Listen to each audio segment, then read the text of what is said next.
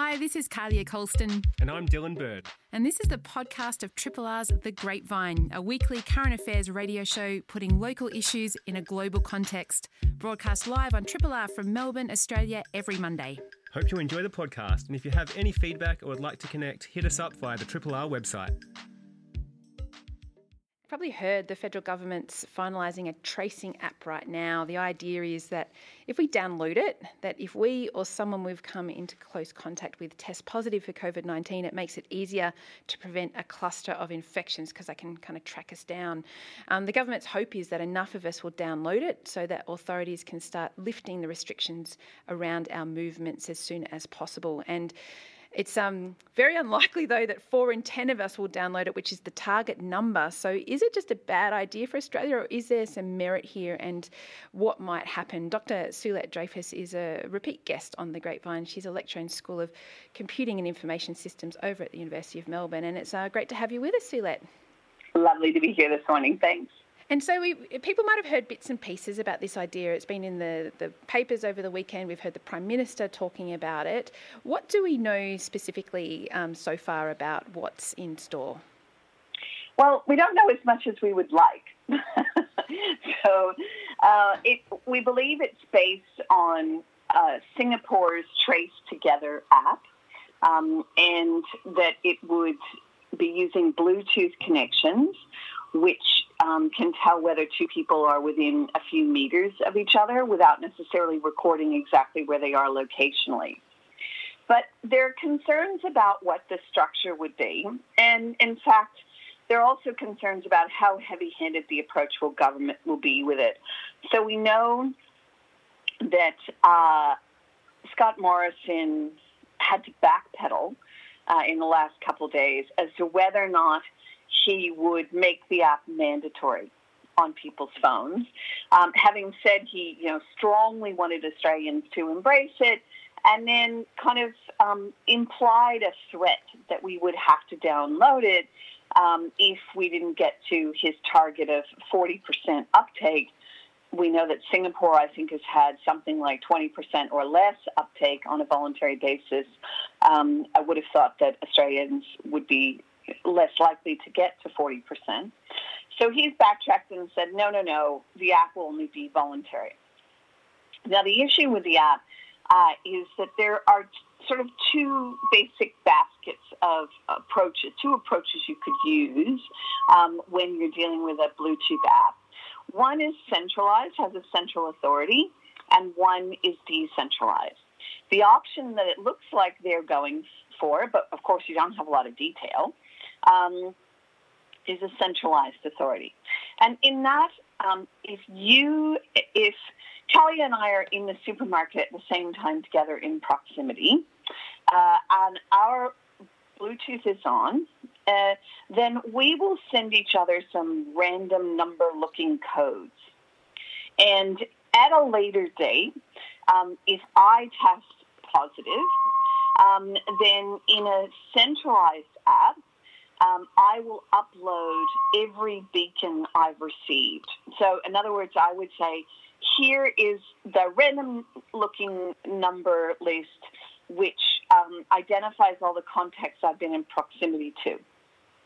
And then the government or the central authority would identify them and contact the people. In the decentralized model, instead of um, sending a list of all of the beacons you've received, you send a list of all the beacons you've sent. So if you imagine an old style, you know, cork board, uh, announcement board outside the front of a primary school where you go and you tack a notice with a thumbtack. Um, each day you might post, or it'd be more frequent than that, but you might post a list um, if you've been testing positive uh, of all the codes that you sent out. And then Kalia's uh, device or will come and automatically scan that list and see, oh, boom, I recognize that code. I've been in proximity to that person. So that decentralized model uh, is better for privacy. It's in, in a general sense, it means that you don't have to upload to government your contact list. And I need to just make clear when I say contact list, I don't mean the list of all the contacts in your phone. What I mean is the people who you may have come into proximity area with um, uh, as, as a contact on your Bluetooth list. Yep. So, so the concern is is that the uh, the government may be opting for this centralized approach. And we know that there have been questions raised. I mean, the, even the idea of implying a threat we would have to download it is so heavy handed. Um, but I, I think that in the wake of my health record, when many people failed to sign up as an opt in, um, and indeed a number of people chose, many people chose to opt out, I believe, um, there's not a lot of trust um, that this information that is given might not be um, saved, repurposed, used for some other reason, applied to other, compared with other databases in some way. Uh, so there's a bit of concern. If you look at how the track record of the federal government has been to, for example, bring in the metadata retention legislation, which was allegedly for one purpose, just tracking, you know, those extreme terrorists, you know, and and then it's been accessible by more than 20 agencies and for things well beyond that purpose. Um, so we we have to be very careful about thinking about this. Europe, uh, the European Commission, the EU Parliament, the EU member states, supported by the Commission, um, recently in the last couple of days released an EU toolbox um, for contact tracing, and the key elements that were sort of top line essential requirements is that it had to be voluntary, had to be approved by the National Health Authority, and it had to be privacy preserving, had to be dismantled as soon as it was no longer needed. So the key element there is we're not going to keep your data longer than we need to. Um, we're not going to go using it for other purposes. We're going to preserve privacy as much as we can. Yeah, and, and there are a range of precedents, some of which you've, just run through, Suelette, that should make us a little bit uneasy about just exactly how robust um, the infrastructure is. I mean, we can also talk about, you know, the, the census debacle from a few years ago that yes. raised questions about the ability for, um, you know, the federal government to manage data effectively and, and to manage those processes. But we've heard also Government Services Minister Stuart Roberts say that this is a Team Australia moment, and we've kind of heard that language used a little bit um, around the coronavirus lately. And so essentially, the government's saying, you know, you should download and, and use this app in good faith um, because there's a broader sort of public health benefit to this. How much information can we expect from the government uh, in, you know, in the next sort of week or, or few weeks to allow us to decide and weigh up the, you know, respective privacy concerns and the broader public health benefit for ourselves? Well, so the government services minister has said that the source code will be made public. That's good that'll make it much easier for the broader community to know what it's actually doing. Um, it, he said that the Privacy Commissioner will do a privacy impact statement that will be made public, and also that the Australian Signals Directorate and the Australian Cybersecurity Centre are, quote, checking the app.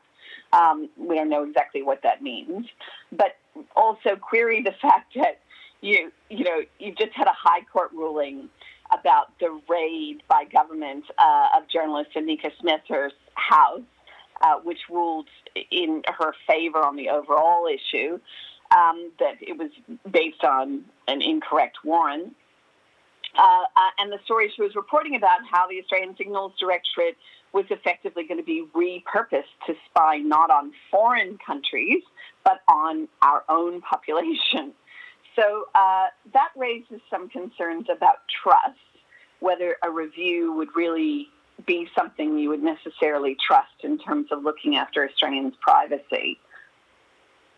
And it's interesting because um, in, in the various different technology examples that, that uh, you and Dylan have raised, Suelette, I was also thinking robo-debt. Like that's another issue that's come from, from government and that goes to, to trust. But I, I wonder really I think broadly we want the same thing, which is to be able to get out of self isolation and, and start to see our lives um, re- regain freedoms. And technology can play a part. I mean, we are all holding phones, for instance, and we do know how to do this. But is it the, the sense that it's government and the way they're doing it, would commercial outlets, I mean, people are already giving their data to Apple and Google and others already, would would people be more comfortable with that approach, do you think? Or really government is best placed to to do something like this if they would get the architecture right and make sure it's more distributed rather than centralised?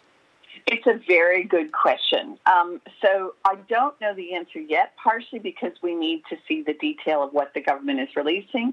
Um, Apple and Google, in a sort of unprecedented partnership, um, have agreed to um, make the underlying foundations of the software um, available. Uh, and they're going to build this in a way that they can restrict who can use it to just health authorities or just um, apps that comply with their requirements.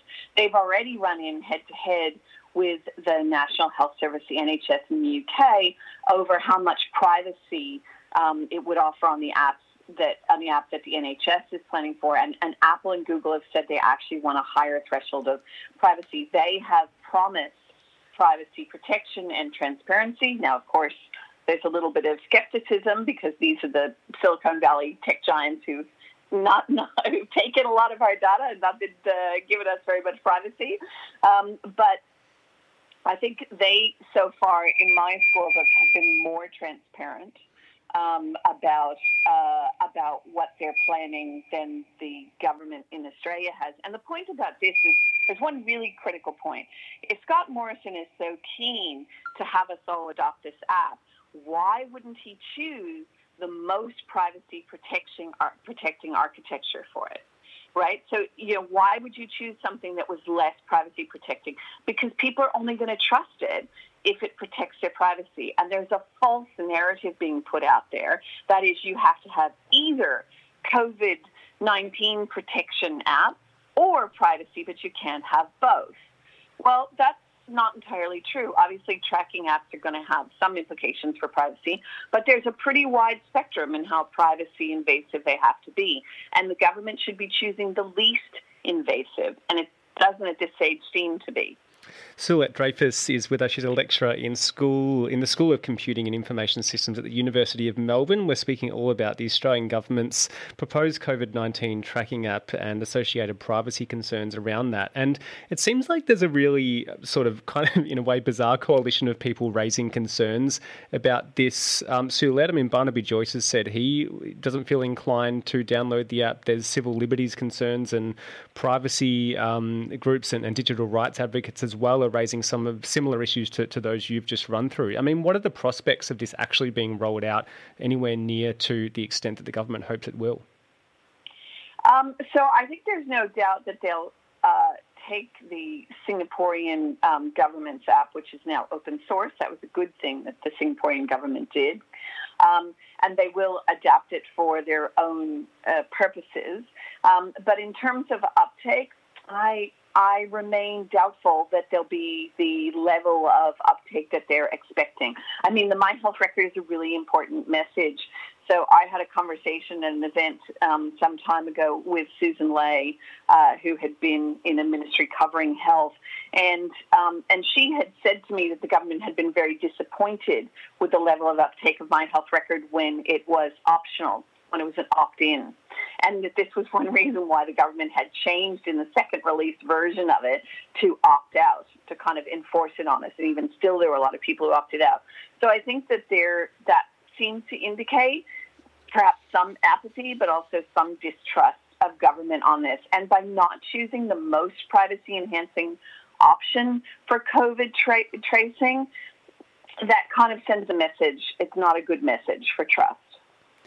Well, it's really interesting to hear your thoughts to that. And I think um, what really I, am hearing is that the, the track record of government with regards to, to data and also uh, transparency and things like this are really playing into this right now. And, and I, I would hope that uh, governments are paying attention that what they do around things like yeah, census and, and health records and, and debt collection and also uh, the, the treatment of journalists and whistleblowers and the like do all play together when we're talking about something as important as technology to support um, health and, and health broad public health outcomes. It's just a fascinating area, and yeah, thanks for, for being with us.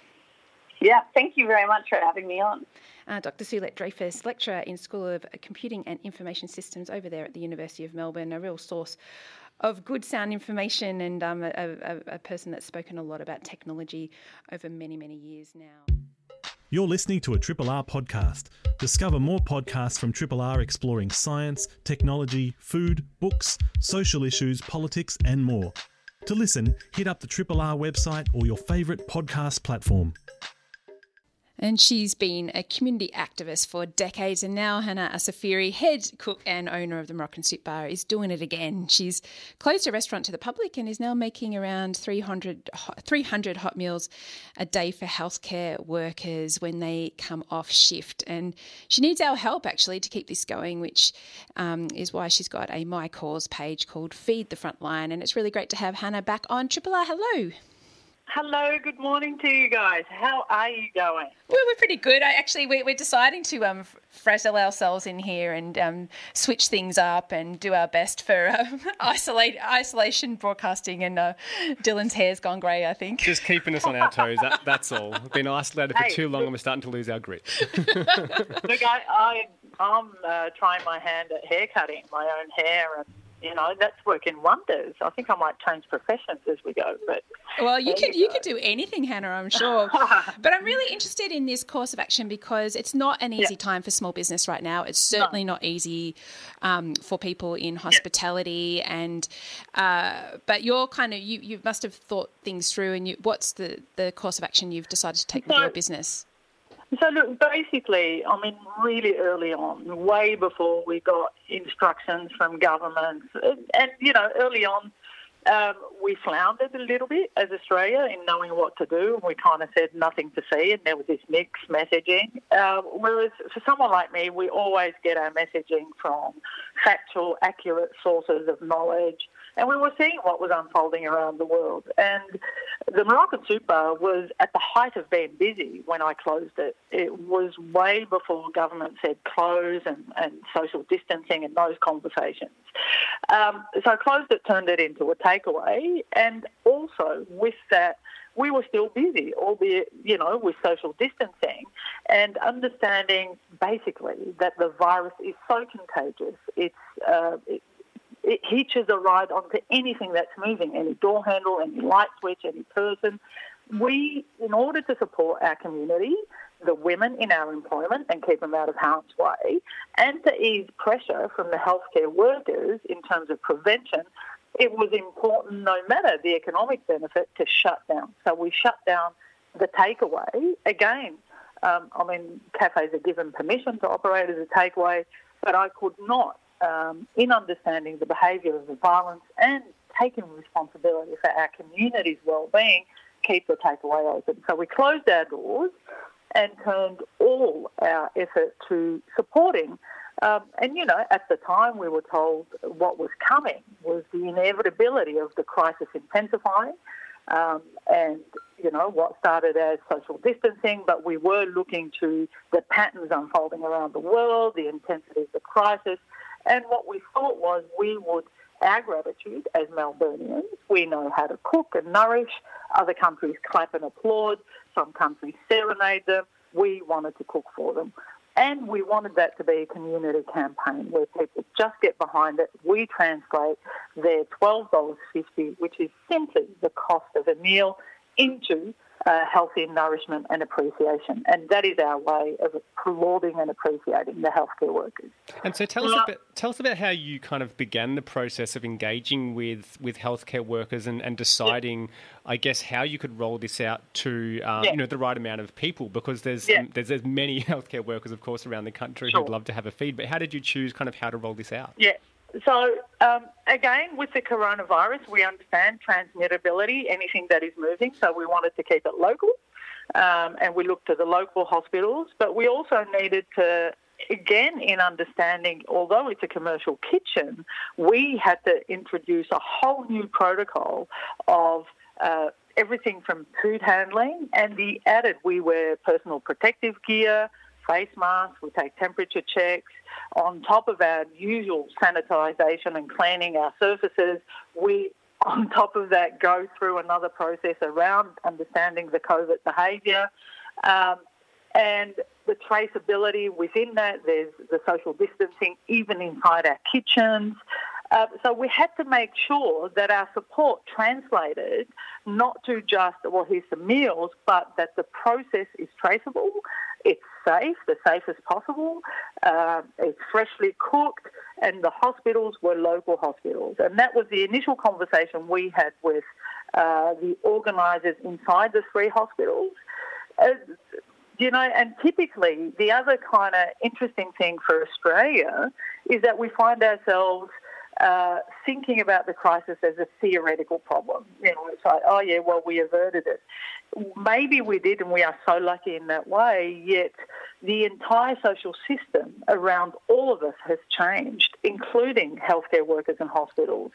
So their local cafe, their local support service, their local food uh, places are all shut down. How do we still, and we're asking them to gear up and be on the front line in anticipation.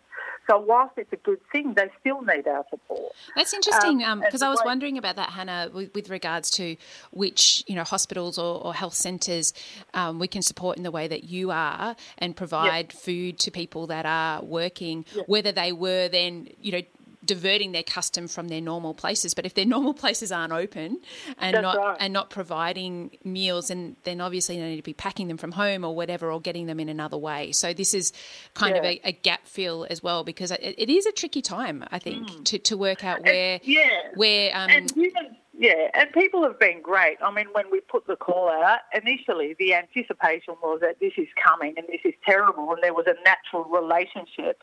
Whereas now it's a bit harder to sustain a campaign because you have to see uh, what you can't see in isolation. You have to see that they are still all operating. We've put them on call almost like an army, and we've put them on the front line, and we've gone to them. Your shifts have to change. They are almost, in terms of time poor they are working up to 12 hour shifts. They're retraining for handling disaster.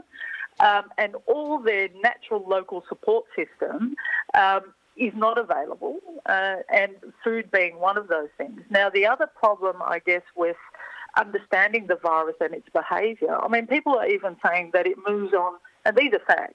Through Uber, people are contain, you know, that that is a contagion. So we don't use even Uber Eats or deliveries willy nilly. We have the same car that gets sanitised, that is the same driver who delivers, whose temperature gets checked. So there are all these checks and balances to make sure that we are in this lucky um, predicament that we're in, notwithstanding the fact that most of us are still struggling with how the world has come to this pause. Yeah, I think so, a lot of these, uh, I mean, a lot of delivery companies, and I know that I'm, you know, we're, we're having to buy things more online, aren't we? In most households, uh, mm. are pretty amazing now with how they're dealing with transmission of goods. You can see them wiping things down, and, and it is a very yeah. interesting time. Mm. Like even postal services or courier companies or food delivery yeah. or whatever, having to yeah. use new and different practices that are up well, to you speed. To. You have to. And look, our role in community, it's the responsible thing to do. And these are, um, in a crisis, it's when our convictions are tested. In um, It's not when things are easy and, and the crisis has come. We didn't ask for it.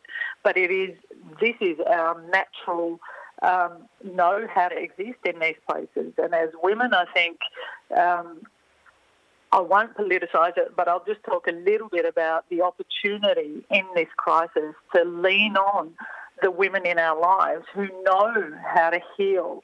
We heal the sick at home, we heal societies when there's division and fracture, and uh, we heal through pandemics and wars. And it's not to say it's biological, it is something we know how to do and has not necessarily been valued. And this is this is a time to recalibrate and look to respecting the contribution of women. I think, um, and this is a small, tiny way of navigating those spaces in a way that for us isn't a major leap. It's it's a natural affiliation with our values. We're speaking with Hana Assafiri, the proprietor of Moroccan Soup Bar and Moroccan To Go, all about uh, her initiative to help supply food to healthcare and hospital workers in these times of the global pandemic. And it's really kind of interesting um, in terms of what uh, I guess activism or, or doing things for hmm. the broader social good looks like in these times. Because if we think of other, uh, you know, global crises or natural disasters and so on, often it's literally, you know, physically coming together to help pick up the pieces, and that community building can happen in a very direct and tangible way. But at the moment, kind of the, the best thing we can do is self isolate and, and be away from people. How do you see, I guess, community activism and, and, solidarity functioning in these times, given there's real limitations on how much we can come together? Mm. Um, so this is precisely one way of translating the goodwill of people and a message from people, cooking it up and delivering it to them. So that is one way. And the other is we send them a direct message every day, and maybe we send something new and something um, from, whether it be from a customer who uh, bought something online and put a message across, and we send it to them. Um, and we've also opened up our spaces either either through uh, dropping us a line on our email, whilst recognising that at the moment um, the difficulty for a lot of people because we, we are about social harmony, we are about connectedness, and we're just having to innovate around how do we do connectedness in this modern way. And that is to stay, I think, to stay founded on values and principles that connect all of us together and translating them into practice. People naturally, um, I think, know how to be, and this pause is not necessarily a bad thing, or, although it is extraordinarily difficult. Um, and it is devastating for businesses. I mean, we've had to, every, everything is ground to a halt but it's not necessarily only a bad thing. I think it's an opportunity for communities to come out the other end with activating the values that we want, the responsibility, and the leaders of tomorrow uh, will be founded on what they do today. So I think the, the way of the future is to rethink community, to re-strengthen community, and to react at a local community level through um, all those things that used to be theoretical and now is their time after this pause to reset. I, I would hate for us to just snap back as though, and I don't think it's possible anyway, um, to snap back like the world has gone back to the way yeah. it was. It's, an interesting observation. Possible. Yeah, and, we, and, we, will be better uh, if we choose, and together we will be better if we focus on the real stuff that um, which unites us, the adhesion of communities, which are diversity, harmony, social justice, truth telling. And and just before of end, I'll do waffle sometimes, but I think there's an important element in this whole conversation, and that is facts and information. And minorities are not receiving accurate information. The general public maybe is, and, and you know, how lucky are we to live in Victoria? Um, but I think there are groups that have traditionally been vilified and marginalised and treated badly, from asylum seekers to First Nations people to Muslims, to, who who have not been engaged in a real and meaningful way. So where they're getting their information is through a lot of um, you know, conspiracy theories and all sorts of stuff, which is not necessarily making the message resonate properly. So these are opportunities for us to examine some of those social divisions and maybe put in place mechanisms to re-engage people in a meaningful way. And before we let you go, uh, Hana, so at the moment you're, I understand, making around 300 hot meals for hospital and healthcare workers a day, uh, yes. and uh, under under the sort of program called Feed Feed the Front Line. Are you looking mm. to up that or just to keep it going for months? What's the kind of plan? So, um, and again, with the COVID 19, it changes uh, like public sentiment changes every hour, even. Like some hours, you've got a whole lot of people behind you, and other. Uh, the next hour, people are kind of afraid about their own livelihood and less likely to give. And so we will do it as long as it takes as long as it needs to be done, and we might do it uh, creatively in an interesting way. If and when government gives signal that we it's okay and state of emergency is no longer a reality for Victoria and the situation's contained. So I'm assuming the 11th of May we'll know more. Um, if that happens, we will open one of the kitchens to the public as a takeaway only, um, and we will keep one of the kitchens specifically to hospital staff. Um, and when I say hospital and medical staff, for as long as it needs and as long as things come back to a relative sense of normality. Um, whether that be, you know, June, whether that be, I don't know. We will just continue to respond and evaluate um, to what's happening and speak to what's happening, but mindful all the while that we initially only chose the local hospitals, St Vincent's, public, private, Royal Melbourne, and then the Northern Hospital approached us. And there is a reality in the Northern Hospital being the poorer of those three. And so I couldn't say no. Um, and now we're getting uh, somebody from the Alfred reached out to us, and now somebody from Mercy. Now, I want to be able to sustain that, but uh, the, all the goodwill in my heart um, also needs resources to sustain it at cost. So I am appealing to right now to corporations, to businesses, to um, others who have not been necessarily um, hit hard, to show a bit of heart now and a bit of compassion and support us like we supported them, whether it be supermarkets, super funds, banks, uh, local councils. This is your time to contribute to sustaining this campaign so that we can look after the Northern and Mercy and whoever else. Um, I hope, you know, if you build it, they will come, and we are building it uh, with very few, or if any, resources available to us. But we're and, building and, it, and keeping that flexible mind. Thank you so much for joining us, and um, thank you guys. And, Please uh, look after yourselves. And likewise, um, and uh, we'll catch you again soon. Hana Assafiri, she's over at the Moroccan Soup Bar and talking about the Feed the Frontline um, campaign that she's running and actually um, actively providing 300 hot meals a day for healthcare workers, and, and it sounds like the potential to expand that as well with our support. Thanks for listening to this podcast of Triple R's The Grapevine, a weekly current affairs radio show putting local issues in a global context. Broadcast live on Triple R from Melbourne, Australia, every Monday. Hope you enjoyed the show, and if you have any feedback or would like to connect, hit us up via the Triple R website.